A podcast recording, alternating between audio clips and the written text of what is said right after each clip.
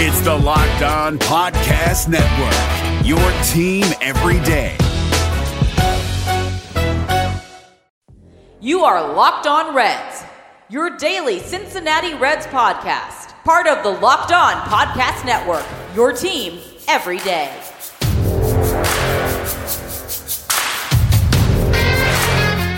Welcome into your daily source for the Cincinnati Reds throughout the offseason. This is the Locked On Reds podcast, and I'm your host, Jeff Carr.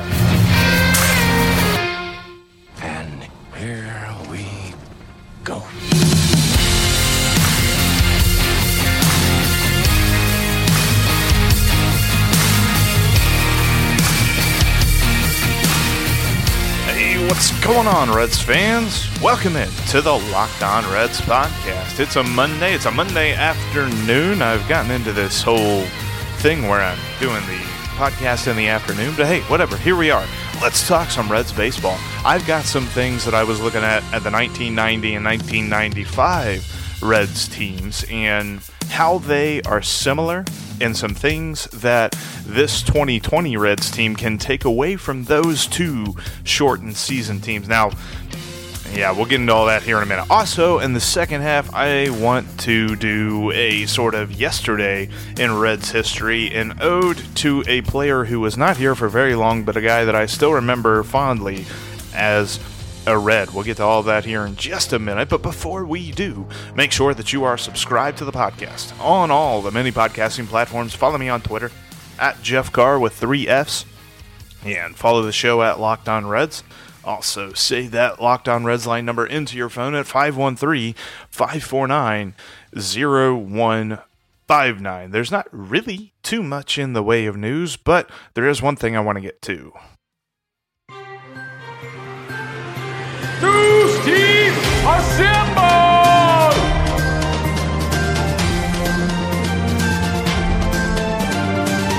It's not a transaction. It's not really anything concrete. There's no you know there's no announcement being made as to when the season's going to start but i did see a quote from Mark Shapiro, the Toronto Blue Jays team president, saying that no matter when the resume date for spring training and for baseball to get back going, he says that players will need at least four weeks to get ramped back up and ready for a regular season, whether it be a protracted regular season or what have you.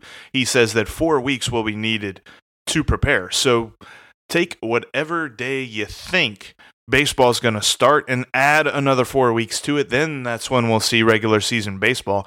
That's where you've got people thinking that at least regular season baseball is probably not going to happen until July. Because think about this I mean, we, we might not even see spring training resume till around Memorial Day.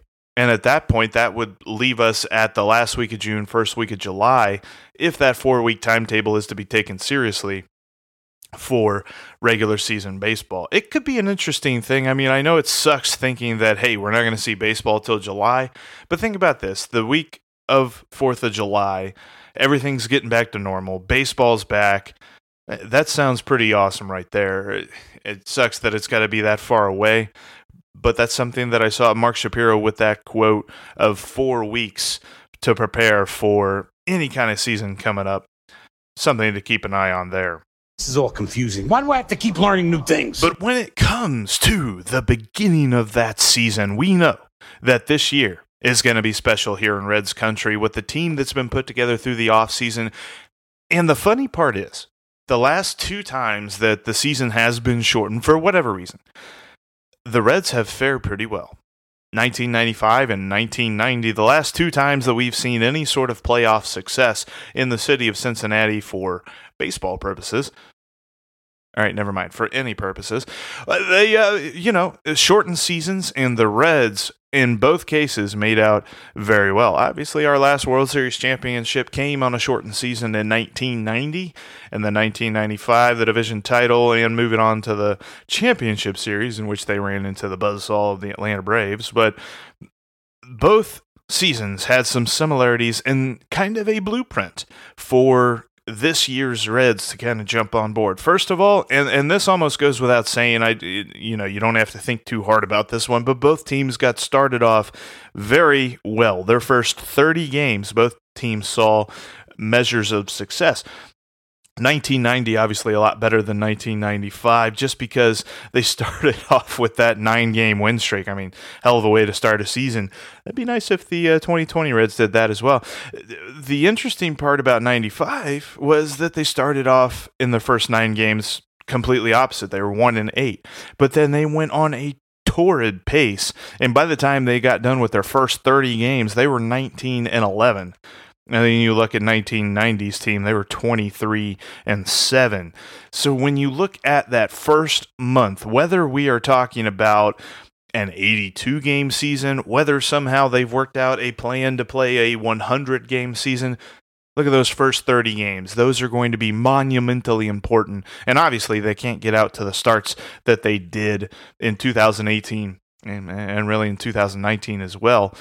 And if they do so happen to get out, like 95 when they were 1 and 8 then you got to turn around pretty quick. They did that.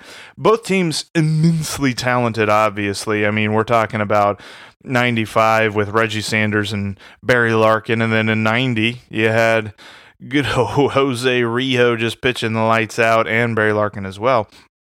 So I think that there's some similarities we can glean, at least from performances standpoint. Both teams were amazing in the hitting category. Was top three, you know, yeah, easily a top three lineup in the National League.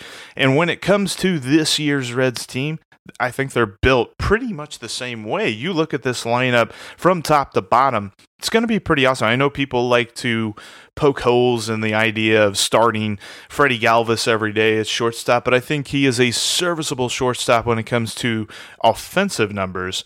And when you look at, and obviously, I mean, no Barry Larkin, nobody is, but when you look at the teams from 1990 and 1995, they were really well balanced in that they were able to get on base quite a bit. Top three in the league, top four in the league, both years. And that's the National League, not the major leagues. But in both cases, getting on base as a team, a little over 34% of the time. I think we can do that this year as well. I mean, you look at the top of the lineup with Shogo and Joey Votto. Those guys, I, I have full confidence that Joey Votto is going to get back to his on base machine of old. And then Shogo has shown that he's got that plate discipline, man. He's going to get on base as well.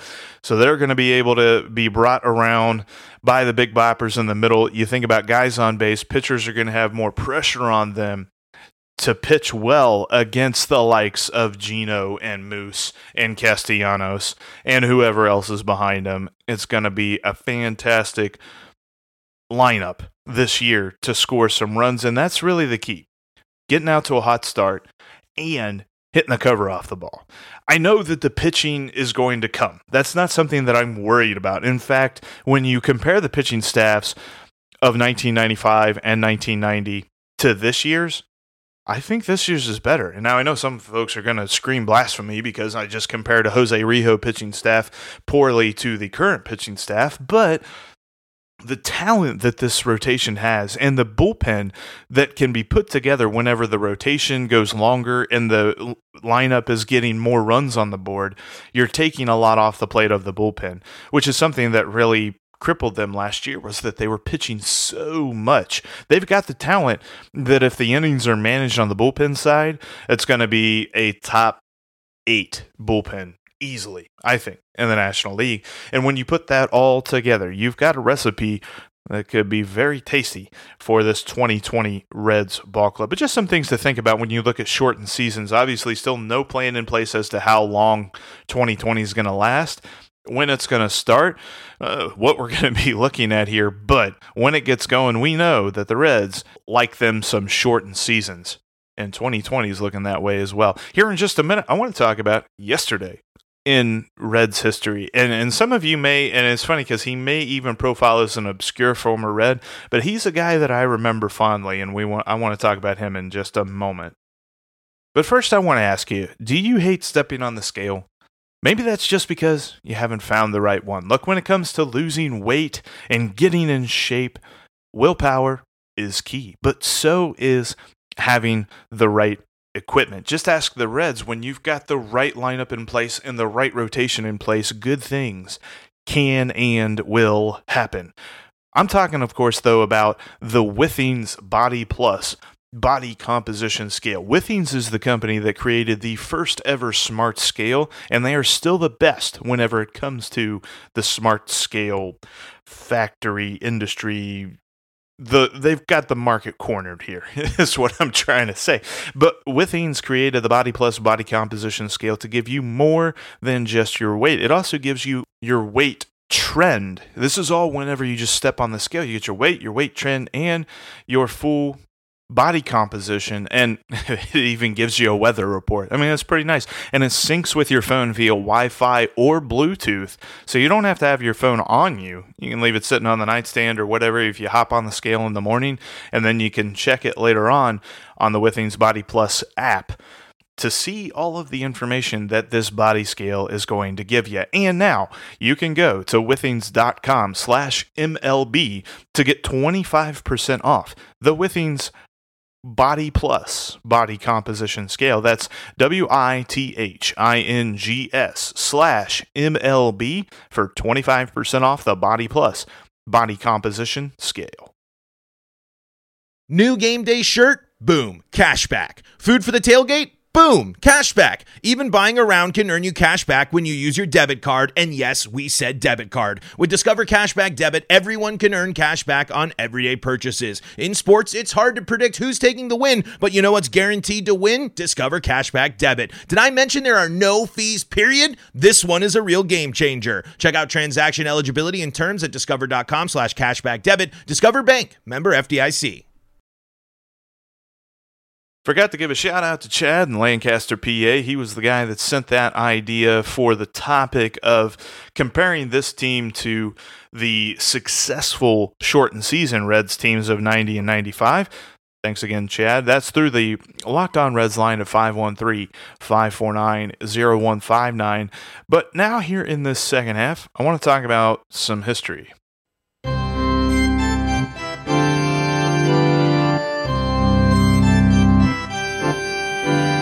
It's time to take a walk around the diamond of the past. It's time for Today in Reds History.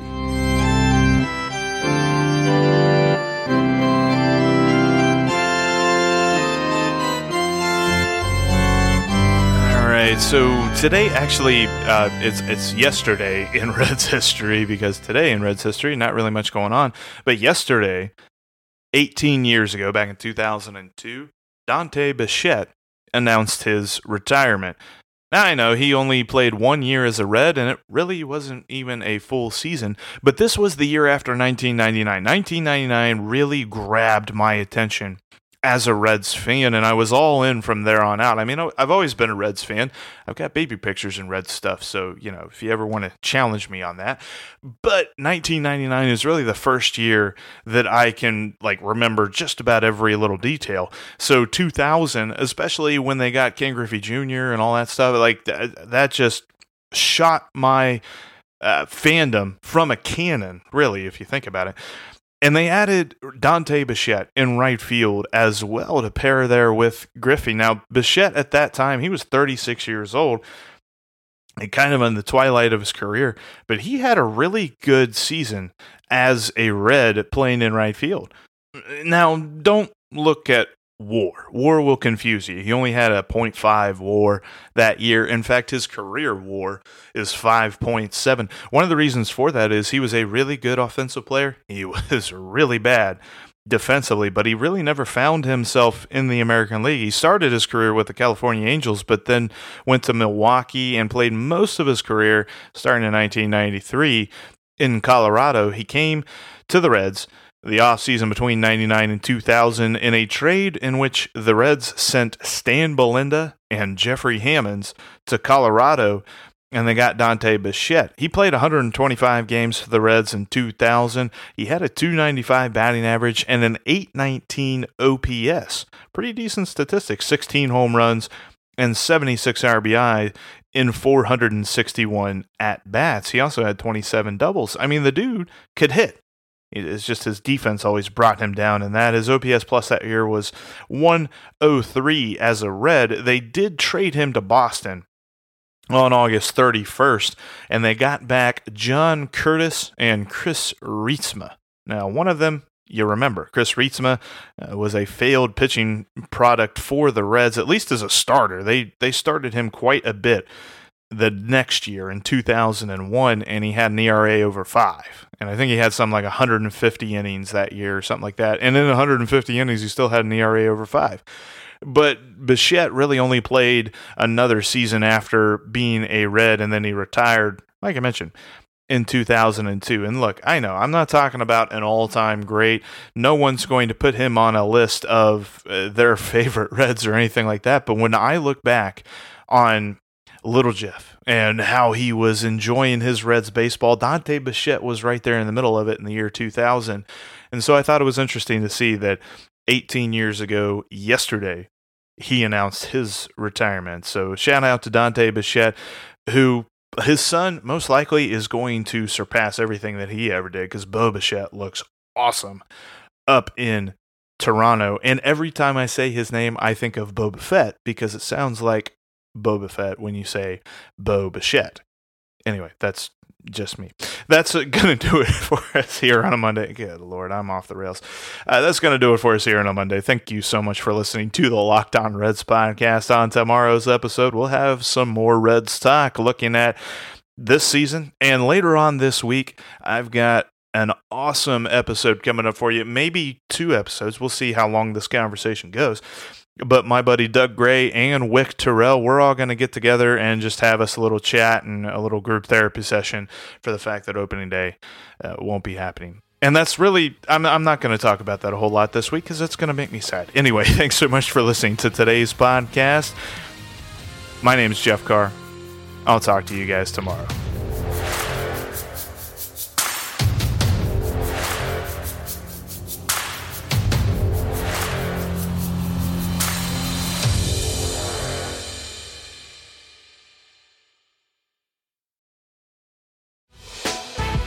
Prime members, you can listen to this Locked On podcast ad free on Amazon Music. Download the Amazon Music app today.